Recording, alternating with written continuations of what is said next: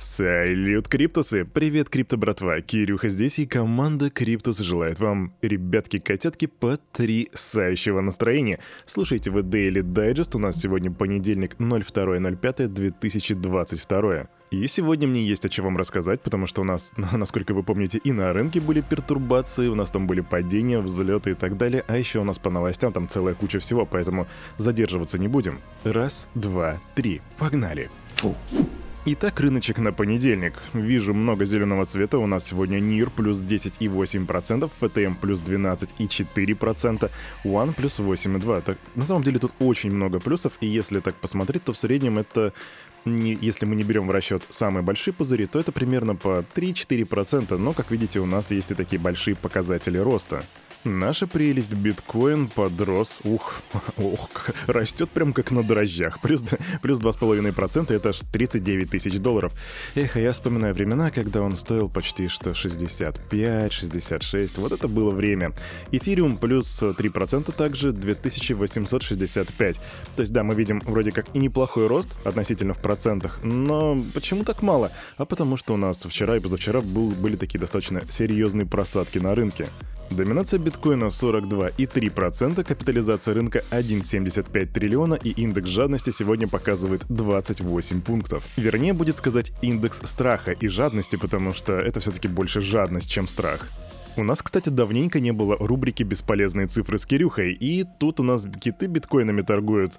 А, третий по размеру кит, это вот из всех китов, третий по размеру, вчера продал зачем-то полторы тысячи биткоинов за 57,9 миллионов долларов. И вот подумаешь, ну, ну да, ну продал, ну что, мы раньше такого не видели. Ну, дело в том, что он незадолго до этого купил это же количество биткоинов за 59,5 миллионов баксов. То есть он таким образом взял и зафиксировал убыток в 1,6 миллионов баксов всего лишь за три дня. Так что мой криптобрат или криптосестра, когда у тебя идет какая-то неудачная торговля, ты там торганул в минус на 100 баксов, вспоминай этого чувака. Он просто за три дня потерял столько, сколько некоторые люди не зарабатывают и за жизнь. И я не злорадствую, просто такое иногда случается. А теперь давайте к новостям. Ну и, конечно же, Россиюшка. А в Государственную Думу внесен законопроект о майнинге в Российской Федерации.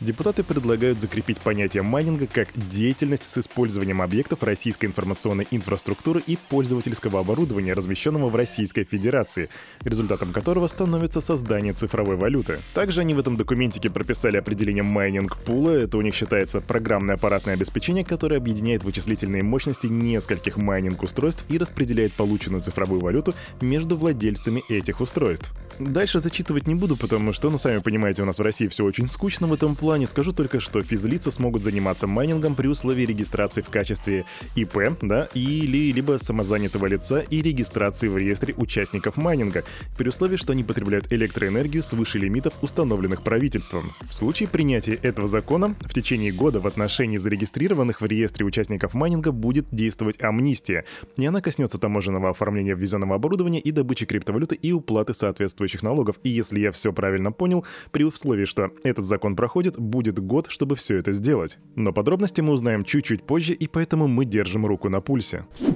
А пока наши депутаты все еще думают и не могут прийти к соглашению, в Панаме разрешили платить налоги криптовалютами, а также легализовали торговлю и их использование, и помимо этого выпуск цифровых ценных бумаг и запуск новых платежных систем. Соответствующий законопроект в четверг одобрила Национальная ассамблея. Появляется множество различных типов криптоактивов, к которым, например, можно отнести произведение искусства, поэтому мы не хотели ограничиваться только криптовалютами, так заявил автор законопроекта Габриэля Сильвы. Новости от Binance. Они сказали, что за последние два месяца заблокировали аккаунты Елизаветы Песковой, это дочь пресс-секретаря президента Дмитрия Пескова, и Полины Ковалевой.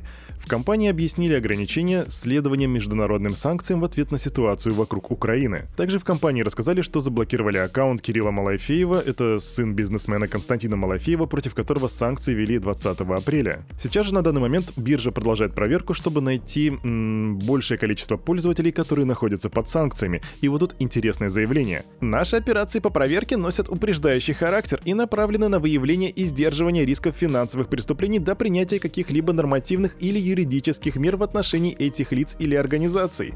То есть, иными словами, это значит, что мы ищем тех людей, против которых санкции еще пока что не ввели, но могут вести. И вот непонятно, они ищут, чтобы заблокировать, или ищут, чтобы просто потом у них была готовая кнопочка, по нажатию которой эти ребята будут заблокированы. И если это все-таки первый вариант, то это на самом деле дичайший беспредел, и это не то, чего мы хотели бы видеть в криптосообществе, насколько я могу по себе судить. Американский инвестбанк Goldman Sachs выдал свой первый кредит с обеспечением в биткоинах.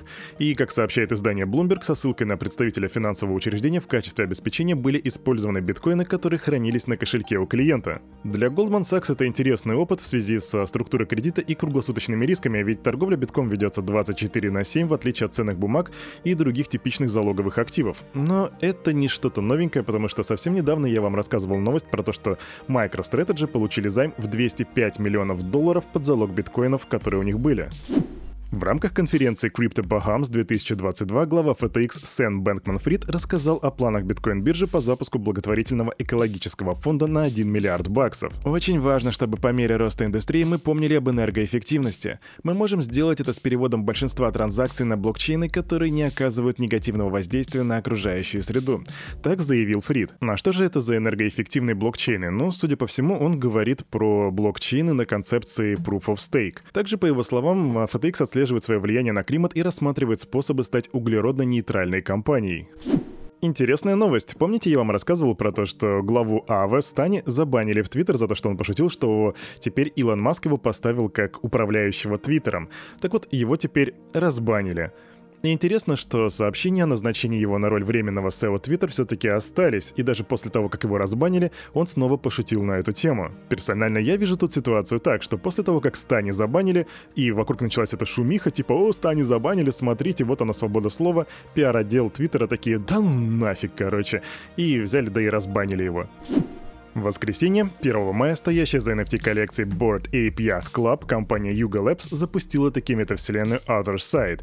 Мы ждали, и мы дождались. Все токены Other Deeds были распроданы менее чем за 3 часа.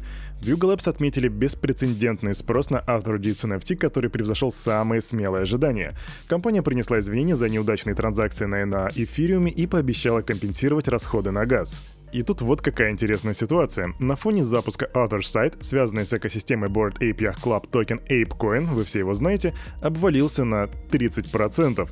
И вот на момент, пока я это говорю, его стоимость составляет 16,47 долларов. То бишь 16 долларов и 47 центов. И это при всем при том, что за 12 часов до запуска Side крупнейший NFT Marketplace OpenSea объявил о добавлении ApeCoin в качестве оплаты. И тут, казалось бы, одни сплошные зеленые сигналы. И открытие метавселенной, и возможность оплаты в ApeCoin, почему они упали? Да потому что, видимо, их решили зафиксировать, и зафиксировали аж на 30% падения. А на этом, на это утро, у парня за микрофоном все. С вами, как всегда, был Кирюха, и команда Криптус желает вам потрясающего настроения. И помните, все, что здесь было сказано, это не финансовый совет и не финансовая рекомендация. Сделайте собственный research, прокачивайте финансовую грамотность и развивайте критическое мышление. Увидимся завтра. До свидания.